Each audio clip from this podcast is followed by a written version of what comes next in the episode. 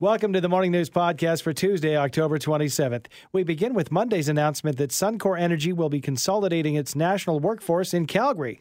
We get reaction to the announcement and what this means for the city from Mary Moran, President and CEO of Calgary Economic Development. Next, we speak with Mercedes Stephenson, Global News Ottawa Bureau Chief and host of the West Block, about all things Canadian politics. Lots to cover this week, from two provincial elections in a span of three days to the Liberal minority government surviving the non confidence vote. Then we head stateside for a conversation with Reggie Cecchini, Global News Washington correspondent.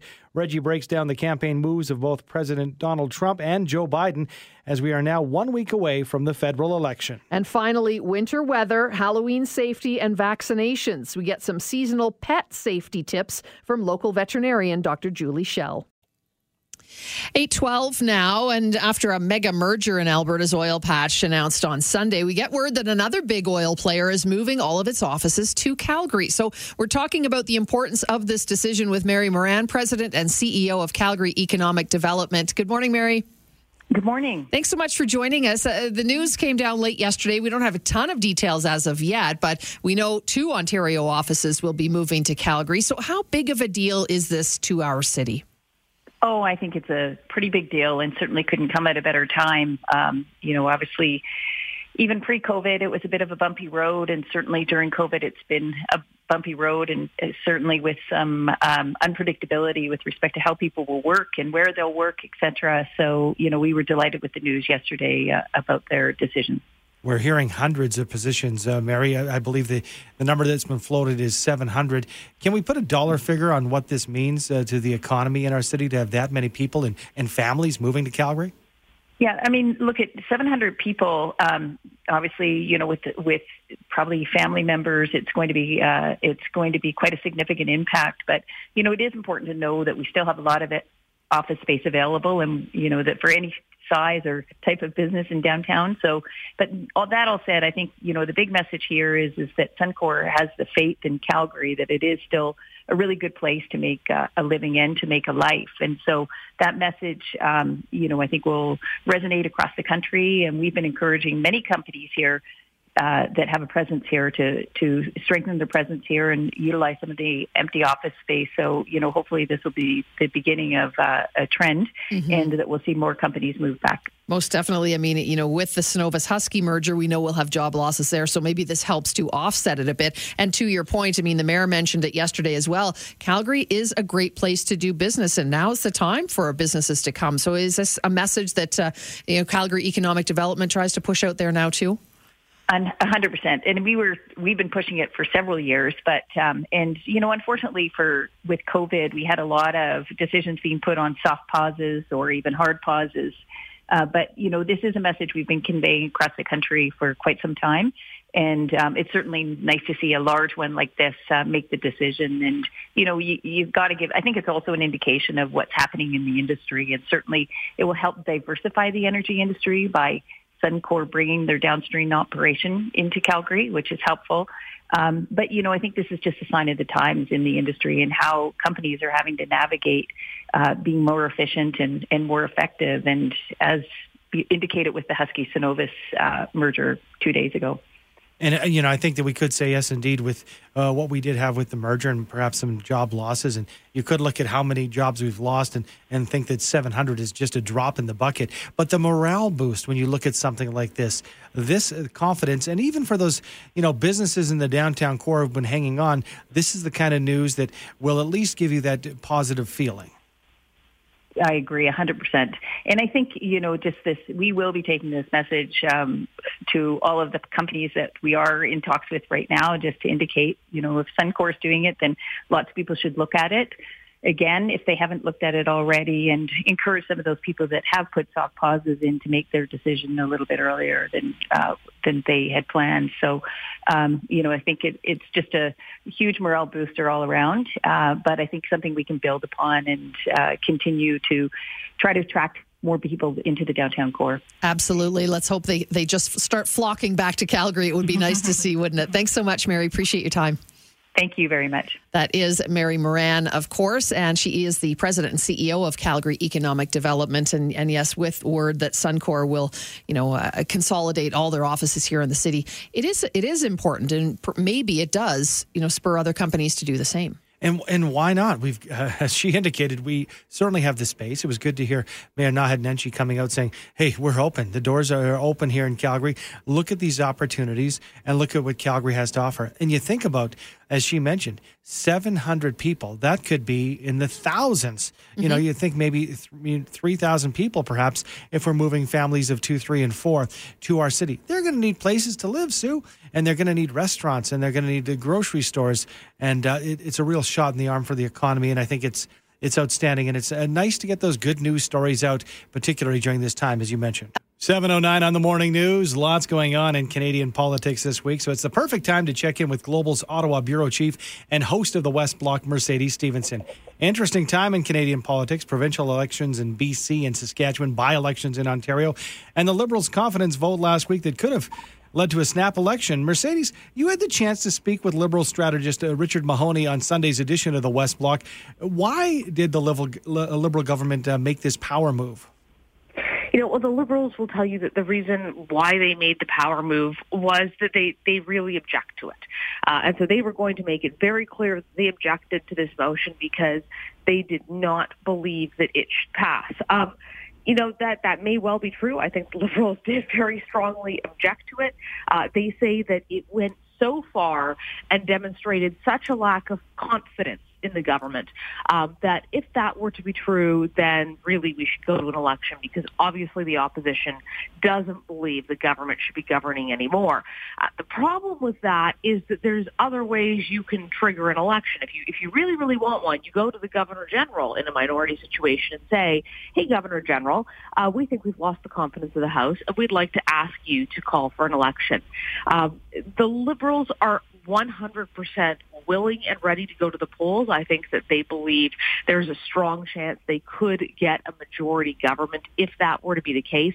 But the way that they did this also backfired on the bit because it came across uh, as being sort of so aggressive to take a, an opposition motion and turn it into a confidence vote. Um, and so almost, uh, you know, like, I, I just dare you, try it, try me. Uh, that kind of arrogance is not the brand they like to put out there. And I, I think that uh, while they will likely be tempted into similar maneuvers in the future, um, they may be slightly chastened by the fact that, uh, yes, they are riding high in the polls, but if the public thinks that they are not uh, allowing accountability, thinks that they aren't allowing opposition questions, uh, that that could in fact harmful to them. Not to mention Mercedes, you know, it would seem it was also an attempt to halt further discussion and investigation into the We charity. And I don't know that Canadians appreciated that look either.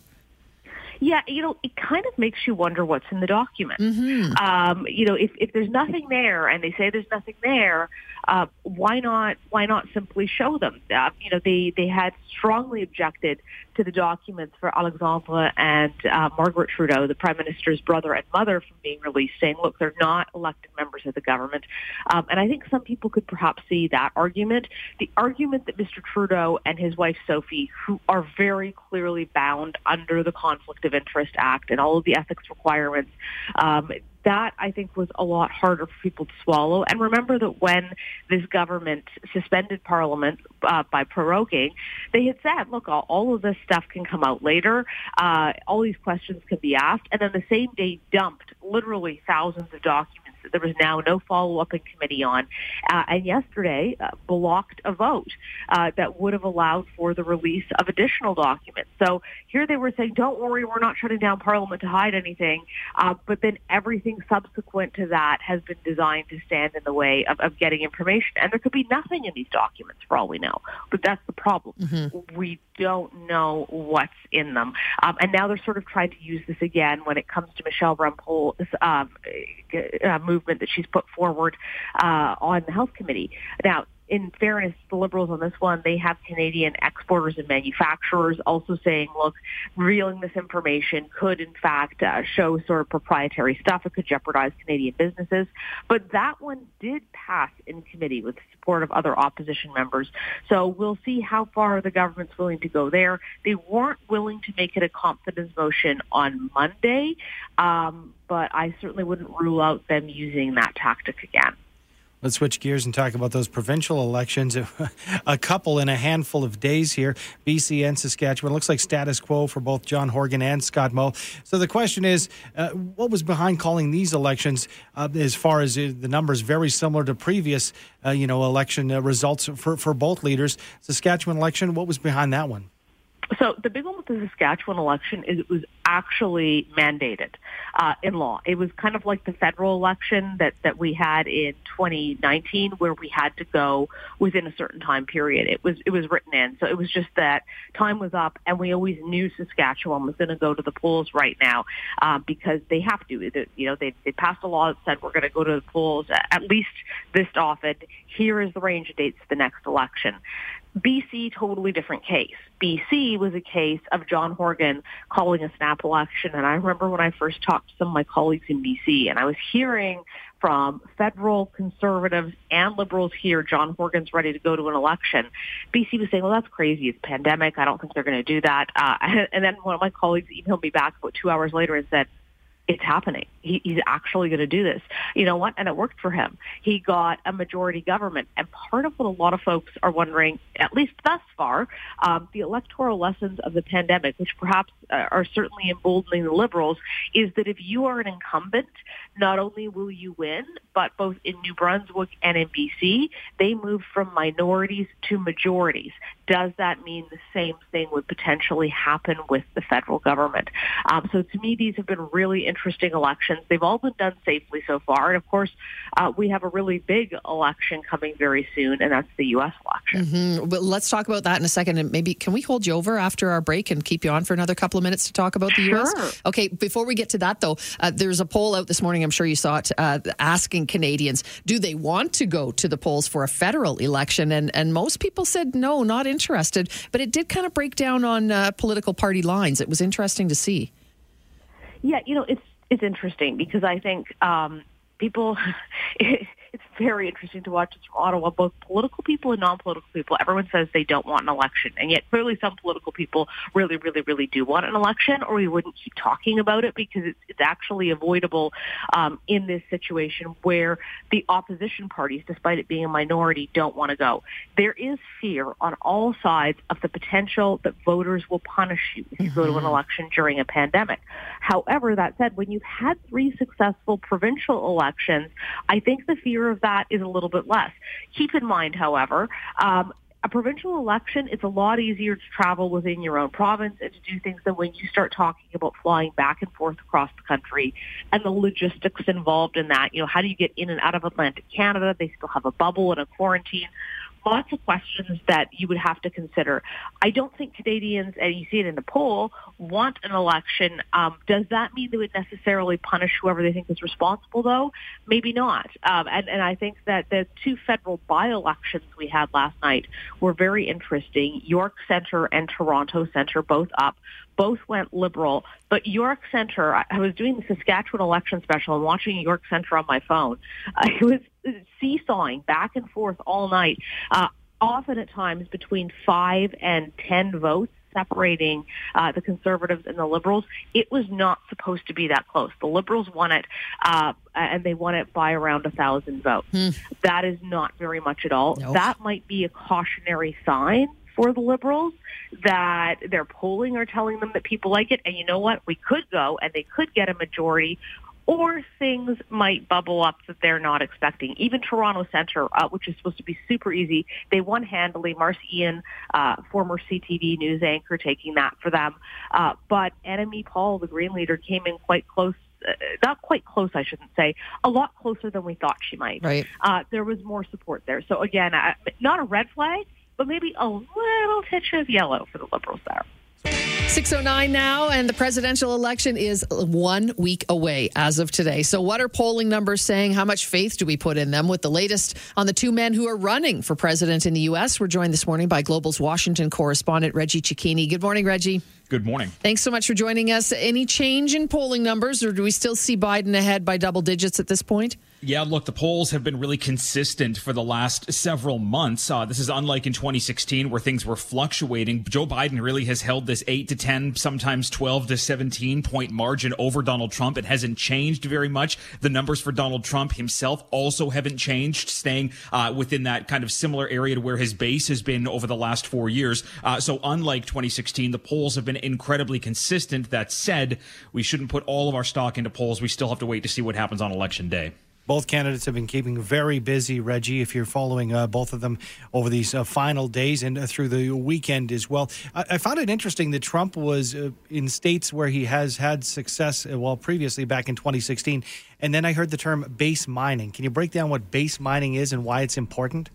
Well, look, Donald Trump is heading to these states, uh, and that's because he's trying to shore up uh, the base that uh, was around him uh, in 2016 that has been slowly starting to fall away, whether it's they're heading back towards the Democrats, whether they're just uninterested in what President Trump uh, has been doing over the last four years. That's why we're seeing the president head to these states that he really didn't need to work all that hard in in 2016. He was in Pennsylvania for, you know, the fifth or sixth time in just a couple of weeks yesterday. Today, he heads all over the map. He's heading to Wisconsin. He's heading to Michigan. He's heading to Nebraska, where there's one single electoral college vote up for grabs. That goes to show how tight this race is. Then he's back down in Nevada later on tonight. This is all to try and just try and take some of that base away from Joe Biden, shore up that base that's underneath him right now, uh, and really try to do what he can, understanding that the math isn't on his side right now. And even Biden, uh, Reggie, you know, who's who has been fairly subdued in in his rallying with his uh, you know base, is really out there and he's pushing it too, trying to get people to get out and vote, and, and you know, not taking anything for granted either at this y- point. Y- yeah, and not only that, he's headed to states that typically the Democrats wouldn't even pay attention to in previous election cycles. He's in Georgia tonight. This has been a reliably red state where the Democrats are actually in a pretty competitive race right now to pick up not one but both of the Senate seats that have been held by Republicans uh, for the last number of years. Later on this week, the Biden campaign, uh, including Kamala Harris, heads to Texas. That's been red since 1976, yet it's now competitive once again. They're a neck and neck tie between Joe Biden and Donald Trump. So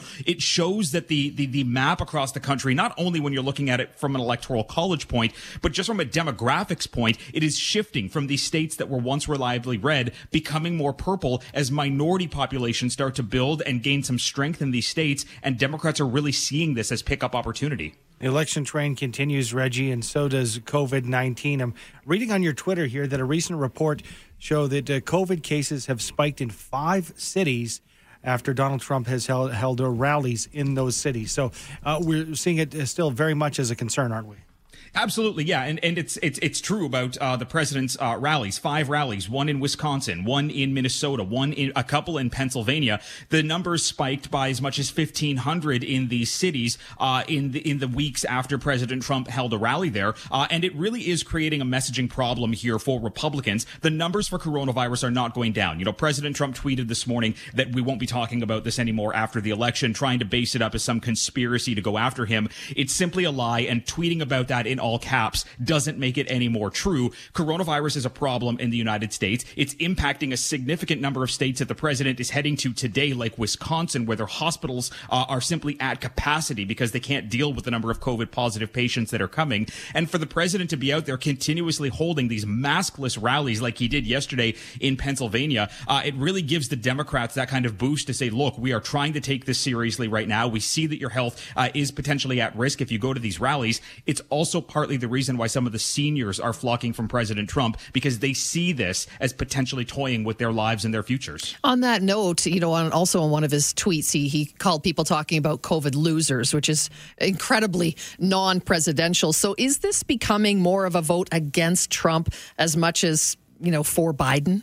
Well, yeah, I mean, look, the president has worked effortlessly to try and keep COVID 19 out of the headlines, but by continuously tweeting about it and by talking about it, saying all anybody talks about is COVID, COVID, COVID, keeps it in the headlines. But also, when you have these rallies that pop up coronavirus cases two weeks later, the local news then latches onto it and brings coronavirus back into the conversation. Democrats are making this solely about a referendum on President Trump's handling of this crisis since January, ignoring what they see are legislative losses over the last four years. And number, a number of Democratic uh, uh, members of the base are also picking this up, saying, look, I've lost a loved one. I've lost a child. I've lost a parent because of how this coronavirus has been handled and calling somebody a loser because this has impacted their life. Uh, yeah, it's not presidential, but it also just works against the Republicans, not only at the top of the ticket, but all those members of the Republican Party down ballot the travel continuing, uh, the candidates getting their faces out there. I'm wondering, we heard about those huge numbers for advanced votes and advanced voting. Uh, what is the structure like in the U.S.? Does that continue right on through until Monday of next week before the actual election day, or is there a cap on advanced voting? It depends on what state you're in. Some states have advanced voting, uh, uh, voting that only goes the day before election. Some don't have any advanced voting. Some states will have elect, uh, advanced vote, voting that goes through this weekend. Uh, you know, Maryland just started theirs earlier this week, and that wraps up uh, on Saturday. So it's kind of piecemeal across the country, but the numbers are huge. You know, on the plus side of 60 million, that's 40% of all votes that were cast in total in 2016. It goes to show that there's a lot of voter enthusiasm out there. There are concerns about voter suppression, which is why we're seeing some of those long lines lines. But an interesting note here the largest vo- voting bloc in the United States right now, Generation Z and Millennials. And these are two groups that have been outspoken against President Trump, whether it's because of school shootings up through 2019, whether it's because of uh, their fears of their financial futures going forward. This could be a make or break block if they get out, because typically the younger vote doesn't vote in uh, in kind of driving forces like we see with older populations. Before we let you go, quick mention uh, that Justice Amy Coney Barrett, uh, her nomination was pushed through in a late night vote last night. So 6 3 conservative majority now on the Supreme Court. Yeah, and there is fears from Democrats that this is going to change uh, the fundamentals of this country, whether it's healthcare, whether it's protections for the LGBTQ population, whether it's uh, changes when it comes to abortion rights in this country, possibly sending it back down to the lower level. Remember, the president's taxes are headed to the Supreme Court, as well as a number of cases that could potentially decide this election. All of a sudden, we have the Trump administration now going after North Carolina to stop an extension of mail-in ballots. This could potentially wind up in some kind of Republican or uh, conservative majority on the Supreme Court and ultimately change the way the ballots are cast. There's a lot to watch here over the next two weeks. Lots to watch, and I'll tell you what, I can't believe it's only seven days yeah. until the big day. It uh, seems to have been taking years until years off your life, um, Reggie. Um, th- yeah, yeah. Thank you so much for your time, Reggie. We appreciate it. Thank you. That's Reggie Cecchini, Global's Washington correspondent. 842 on the morning news. Cooler temperatures, Halloween safety, and keeping vaccinations up to date. While all of the above affect us, they should also be kept in mind when it comes to our pets. With some tips on seasonal pet safety, we're joined by Dr. Julie Shell, a veterinarian with the Bow Bottom Veterinary Hospital. Good morning to you, Dr. Shell. Good morning, Andrew. Thank you for taking the time with us. Let's begin with the transition to winter because we certainly had a taste of winter over the weekend. Now, I've heard that the ice melter or salt solutions we use on our sidewalks can be harmful to our pets. Is that yes. correct? They absolutely can. And even the ones that are labeled safe for animal use, maybe they're safe because they won't toxify or damage or kill the animal, but they absolutely will still cause irritation in the skin. Interesting stuff. So, is yep. there is it just the old Armstrong method? Do we have to chip off the ice on our own? Is that the best method, or can you uh, give yeah, us some sort of suggestion? Really good. And we actually use non-clumping cat litter or sand that doesn't have any salt. Mm. And sometimes you can get the sand that is saltless at um, for free. Like you can get sandbags, and you can also look at your fire department. Often they will give out free sand. But I love using non-clumping clay cat litter because it's totally non-toxic and it's very effective. But yes, definitely um, removing the ice and snow as soon as you possibly can is also going to be a deterrent for the ice to build up, and you won't really need much at all if there's no ice there for sure. Dr. Shell, speaking of toxic, Halloween is this weekend, obviously. Are there certain things that we need to be aware of in terms of candy and chocolate when it comes to our pets? Yes, absolutely. There's a huge movement to, to feed people t- xylitol nowadays. So it's in a lot of products, even peanut butters. Some of these, like um, peanut butters, have uh, xylitol as the sweetener, and definitely chewing gum. A lot of people want to give out, quote, a healthy alternative, and so they'll give out chewing gum, and that will have an enormous amount of xylitol. And even one stick of gum or one square, one cube of gum can cause massive toxicity for many animals, big or small. So it's a very dangerous thing. Definitely xylitol. And then raisins are another thing that a lot of people don't understand are dangerous. Mm. And yeah, I'll still get raisin toxicity cases. The wrapper that's, that is carrying the candy is actually damaging. It can cause suffocation. And so what we recommend is to cut up the wrapper before you throw it in the garbage because dogs are so smart. Cats even are so intelligent. They will smell the remainder of food items in that wrapper and they'll chew it and they'll swallow it. They'll also um, stick their nose in it and they can suffocate just like back in the wild you'll see like a bear with like a, a bucket on its head and he can't escape. Well, it's the same thing in dogs. Once they have a chip bag or a candy bag or even those little juju bags over their nose, it causes immediate suffocation like within 10 seconds they can die. And so what we recommend is we actually cut the bags so that they're a flat sheet before you throw them in the garbage. We're all rolling up our sleeves and getting our flu vaccinations right now, Dr. Shell. Yes. What about for our pets? Any seasonal vaccinations we should know about? Definitely keeping them current on all the vaccinations. With COVID, more and more people are utilizing the dog off-leash parks because they're home with their pets. So that's an amazing, that's one of the only good things about COVID is people are actually amazingly spending more time outside with their pets and walks. So there's getting to be more dog-to-dog interaction.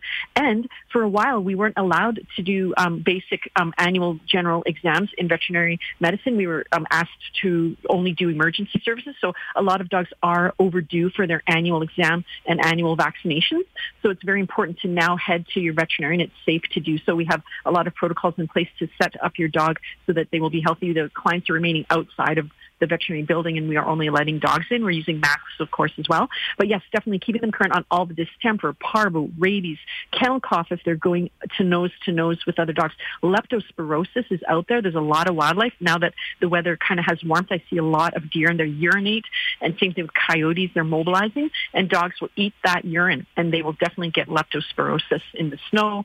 Um, it will survive definitely it, it does very well with cold temperatures as well.